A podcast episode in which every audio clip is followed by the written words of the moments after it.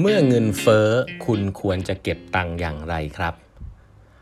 สวัสดีครับ ท่านผู้ฟังทุกท่านยินดีต้อนรับเข้าสู่แปดบรรทัดครึ่งพอดแคสต์สาระดีๆสำหรับคนทำงานที่ไม่ค่อยมีเวลา เช่นคุณครับ อยู่กับผมต้องกวีวุฒิเจ้าของเพจแปดบรรทัดครึ่งนะฮะวันนี้เป็น EP ที่ 1064 แล้วนะครับ ที่มาพูดคุยกันนะฮะขออนุญาตประชาสัมพันธ์นะครับ วันเสาร์นี้นะฮะจะมีแปดบรรทัดครึ่งไลฟ์นะฮะครั้งนี้พิเศษมากนะครับ ผมสัมภาษณ์ พี่บิ๊กดนันสุพัทรพันธ์นะฮะพี่บิ๊กเป็นกรรมการผู้จัดการใหญ่บริษัทไปรษณีย์ไทยนะฮะก็เรียกได้ว่าเป็นบริษัทที่ผมคิดว่ามี Impact กับคนทั่วประเทศนะครับแล้วก็เป็นบริษัทที่ผ่านการเปลี่ยนแปลงมาเยอะมาก อันนี้พี่บิ๊กเพิ่งเข้าไปรับตำแหน่งสักประมาณ ผมเข้าใจว่า 3-4 เดือนนะฮะก็ คงมีภารกิจที่น่าสนใจหลายเรื่องครับ เป็น CEO MD เลยนะครับกรรมการผู้จัดการใหญ่ของบริษัทไปรษณีย์ไทยนะครับ ก็เราจะมาพูดคุยกันครับว่าภารกิจของแกมีอะไรบ้าง แล้วการบริหารงานเป็นอย่างไรบ้างนะครับ พี่เมื่อก่อนอยู่ที่บริษัท CAT Telecom เนาะ ก็ผมว่าบริหารงานรัฐวิสาหกิจนี้ก็ไม่ง่ายนะครับ เดี๋ยวจะมาดูกันว่า เอ๊ะแล้วเป็นยังไงบ้างนะครับ วันนี้นะฮะเล่าคอนเซปต์ต่อนะ วันนี้ผมจะจะบ้าเรื่อง macro economics เยอะหน่อยช่วงนี้ก็เหมือนให้ให้เรามาให้ความรู้กันนะฮะมันเป็นภาพใหญ่กันนอกเหนือจากเรื่องการบริหารงานเนี่ยก็เห็นภาพใหญ่ อันนี้จากหนังสือนะครับช่วงนี้จะอินกับหนังสือแนวนี้ค่อนข้างเยอะนะได้มีโอกาสอ่านเยอะก็ของ Ray Dalio นะครับอันนี้เล่ม Principles for Dealing with the Changing World Order ที่เล่าให้ฟังไปแล้วหลาย ๆ ครั้งก็คือว่าเล่มนี้เนี่ยตีสิสง่าย ๆ ครับ หนามากแต่ว่าจริง ๆ อย่างที่บอกหนังสือ Ray Dalio เนี่ย เออมันหนามากแต่จริงๆหลักใหญ่ใจความไม่ได้มีเยอะขนาดนั้นนะฮะส่วนใหญ่จะเป็นตัวอย่าง ซึ่งกรีซิสก็คือบอกว่าประเทศที่อาณาจักรที่เคยเกิดขึ้นและตั้งเกิดขึ้นตั้งอยู่และดับไปเนี่ยเป็นจะมีสภาพเป็นอย่างไรบ้าง เกิดอะไรขึ้นบ้างในแต่ละอาณาจักร ก็เขาพบว่าไม่ว่าจะเป็นอาณาจักรจีน อาณาจักรดัชอาณาจักรอังกฤษ อาณาจักรโรมันเอ่อเรียงมาเรื่อยๆ จนถึงอาณาจักรเอ่ออันนี้คืออดีตเนาะซึ่งแต่แต่ละอาณาจักรเนี่ยจะมีอายุมันร้อยปี ซึ่ง คนที่อยู่ในแต่ละช่วงอายุจะไม่เห็นอดีต เพราะว่ามันนานพอสมควร แต่เมื่อเขาเอา Data มาคดพบว่ามันมีสิ่งที่เกิดขึ้นตั้งอยู่ระดับไป แล้วมี factor ที่เหมือนกันค่อนข้างเป๊ะๆพอสมควรนะครับแล้วก็เขาก็เลยอนาล็อกถึงอาณาจักรปัจจุบันที่ก็ต้องบอกว่าเป็นอาณาจักรที่อาจจะดูรุ่งเรืองที่สุดนะก็คืออาณาจักรอเมริกานั่นเองนะครับ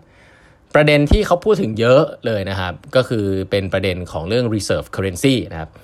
ประเทศใดก็ตามนะฮะที่อาณาจักรที่มีความรุ่งเรืองเนี่ยส่วนใหญ่แล้วจะมีสกุลเงินที่แข็งแรงนะฮะเป็นสกุลเงินที่คนอยากจะถือและใช้กันทั่วโลก ปัจจุบันอเมริกาอยู่ในสถานะนั้นนะฮะแต่ว่าอาณาจักรเหล่านั้นก็ล่มสลายไปได้ เมื่อคนไม่เชื่อเงิน ไม่เชื่อถือเงินเหล่านั้นแล้ว คือเงินเหล่านี้มันด้อยค่าไปเรื่อยๆ ถือแล้วไม่แน่ใจว่าเอ๊ะมันจะมีค่าต่อไปหรือเปล่าคนก็ไม่ถือ หลาย ๆ ครั้งเกิดจากการปริ้นเงินนะครับปริ้นเงิน supply ถ้า supply ไม่จำกัดปริ้นเงินเนี่ย คนก็ไม่แน่ใจว่าไอ้เงินชั้นมันจะมีค่าอยู่หรือเปล่าที่ตราว่ารัฐบาลให้ค่าเนี่ยเอแล้วมันจะเป็นอย่างนี้เพราะมีประเทศที่ระบบเงินล่มสลายไปเยอะมากนะครับอาจจะเราจะพูดถึงประเทศอย่างเวเนซุเอลาอะไรพวกนี้ก็เกิดจากการที่เงินมันไม่มีค่านะครับมันเกิดจากการบริหารอะไรต่างๆ ในเชิงนโยบายการเงินที่ผิดพลาดหรือว่าอะไรเงี้ยอเมริกาเนี่ยก็ไม่ถึงยังไม่ถึงจุดนั้นเนาะแต่ว่าอเมริกาต้องยอมรับเป็นเงินเยอะ ผมว่าเรอัลิโอเขียนหนังสือเล่มนี้ออกมาที่พูดซะยาวเนี่ยเพื่อจะตีจุดนี้เลยครับว่าเอ๊แล้วอเมริกาจะเป็นลายต่อไปหรือเปล่า แล้วเขาก็พูดเลยครับว่า next curve เนี่ยอาจจะเป็นจีน ทีนี้วันนี้ผมจะมาเล่าให้ฟังเบื้องต้นว่าเฮ้ยเวลาเราพูดเรื่องเงินเฟ้อนี่มันเกี่ยวอะไรกับเรานะหนังสือเล่มนี้ก็มันเกี่ยวเพราะอะไรนะมันเกี่ยวเพราะว่าเราต้องมากลับมาดูตัวเองนะครับวันนี้ภาพมันใหญ่มากเราไม่รู้ว่ามันเกี่ยวอะไรมันไม่ใช่ academic นะฮะผมยกตัวอย่างนี้ก่อน ปกติแล้วเราพูดว่าเราเก็บตังค์เนี่ยเราเก็บยังไงบ้าง เก็บความมั่งคั่งนะครับ แน่นอน กลุ่มหนึ่งเราเก็บเงินไว้ในธนาคารใช่ไหมฮะเงินไว้ในธนาคารเนี่ยเราเก็บความมั่งคั่งในรูปแบบของเงินตราผมใช้คำนี้แล้วกันเนาะ money นะเงินตราคุณเก็บไม่ว่าจะเป็น saving ออมทรัพย์คุณได้ดอกเบี้ยนะครับมันก็เป็นเรื่องของเงินดอกเบี้ยก็เป็นรูปแบบของเงินถูกไหมเป็นเป็น currency แบบหนึ่งหรือแม้แต่คุณจะเอาเงินไปไปซื้อหุ้นกู้นะครับซื้อพันธบัตรคุณก็เหมือนกับคุณเอาเงินคุณไปให้คนอื่น แล้วคุณก็ได้ดอกเบี้ยเหมือนกัน แต่คนอื่นเขาเอาไปปล่อยกู้ต่อ เพราะฉะนั้นคุณก็จะได้การันตี เขาว่าการันตีนะคือดอกเบี้ยถูกไหมแต่เงินต้นคุณเหมือนเดิมนะเงินต้นคุณเนี่ยคือคุณได้เงินต้นเท่าเดิม แต่ว่าคุณจะได้ดอกเบี้ยทีนี้คีย์ของมันก็คือว่าเวลาที่เนี่ยอันนี้อันนี้คือเรื่องของความมั่นคงส่วนหนึ่งของคุณถูกไหมซึ่งแต่ว่าคนเราไม่ได้มีความมั่งคั่งแค่ตัวเงินใช่ไหมอันนี้คือเราเวลาพูดเรื่องเงินเนี่ยคือคือพวกนี้หุ้นกู้เองเอ่อระยะสั้นระยะยาวเงินฝากในธนาคารใช่ไหมแต่อีกกลุ่มหนึ่งเวลาเราพูดความมั่งคั่งเราจะพูดถึงสินทรัพย์นะฮะ asset สินทรัพย์ที่ชัดเจนก็คือบ้านอ่ารถยนต์ที่ดินนะฮะ นาฬิกาอ่านี่จับต้องได้ทุกอย่างนะฮะหรือแม้แต่วิ่งไปถึงหุ้นนะฮะเราเอาเงินไปลงทุนในหุ้นนะเป็นสินทรัพย์ของเราเราก็ได้หุ้นกลับมา หรือแม้แต่บิตคอยนะทองคำน้ำมันพวกนี้คือสินทรัพย์ ของพวกนี้ที่เราเราไปลงพวกนี้ก็ต้องถือว่าเราไม่มีเงินแล้วนะฮะเราไม่ได้มีเงินแล้ว แต่เราได้สินทรัพย์กลับมา ไม่ว่าจะเป็นทองคำเองเป็นหุ้นเป็นอะไรเอง เราคาดว่าของพวกนี้จะมีราคาเพิ่มขึ้น เมื่อคุณขายคืนเนี่ยคุณจะได้เงินมาเพิ่มขึ้น ก็เป็นความมั่งคั่งอีกส่วนหนึ่งเขาเรียกว่าสินทรัพย์นะทีนี้เมื่อเงินเฟ้อเกิดอะไรขึ้นครับ คุณลองนึกภาพเงินเฟ้อก่อนนะเงินเฟ้อเนี่ยมันเกี่ยวกับเงินเงินเงินตราโดยตรงไม่ได้เกี่ยวกับสินทรัพย์ เงินเฟ้อเนี่ยก็หมายความว่าของมันแพงขึ้นเวลาเราพูดว่าเงินมันด้อยค่าเนี่ย ผมว่ามันซับซ้อนนะแต่ว่าเอาง่ายๆคือของมันแพงขึ้น เมื่อไหร่ก็ตามที่คุณนึกว่าคุณมีเงิน 10 บาทอะแต่ก๋วยเตี๋ยวชามละ 20 บาท ก็ส่วนก็ประมาณนี้ใช่ไหมแต่ถ้าก๋วยเตี๋ยวชามละ 50 บาท คุณมีเงิน 10 บาท คุณซื้อได้น้อยลงถูกไหม เนี่ยเขาเรียกว่าเงินมันด้อยค่า เอาเบสิกเลยนะ ของแพงขึ้นเงินเฟ้อเนี่ย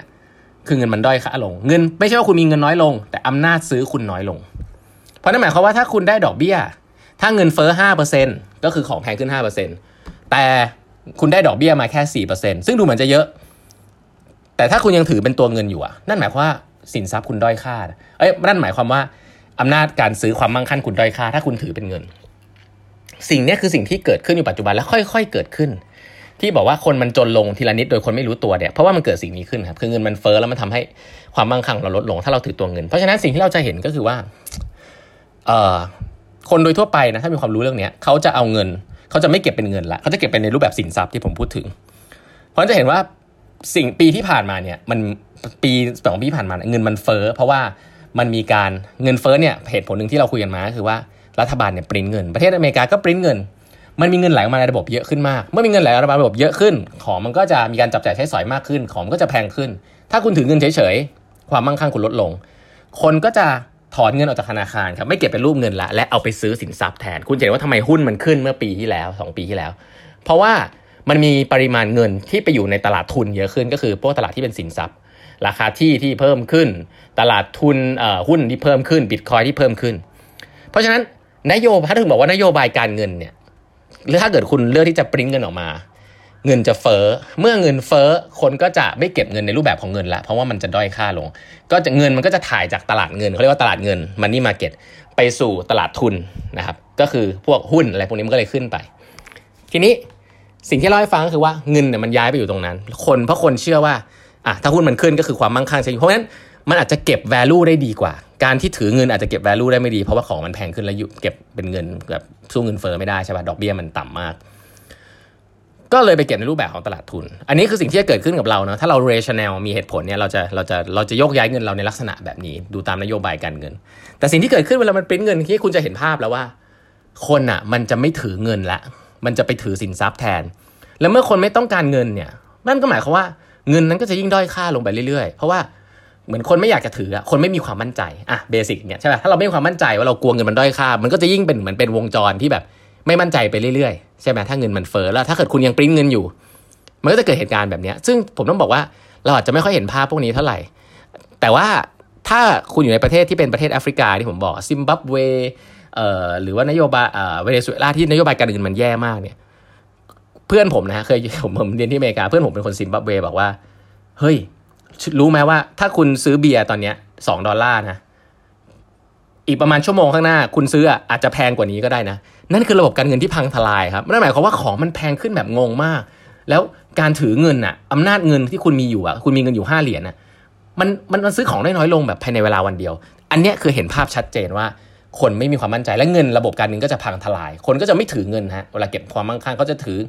ถ้าแบบประเทศเราน่าจะถือเป็นทองคำแทน หรือว่าถ้ายุคนี้ที่เขาเรียกเขาถือบิตคอยแทนอะไรเงี้ยซึ่งสภาพแบบนี้นั่นหมายกันย้อนกลับมาว่า แสดงว่าเงินอันนั้นเป็น reserve currency ไม่ได้แล้วนะแล้วเมื่อไหร่ก็ตามที่เงินอันนั้นเนี่ยเป็น reserve currency ไม่ได้คนไม่เชื่อถือแล้วเนี่ยอาณาจักรอันนั้นเนี่ย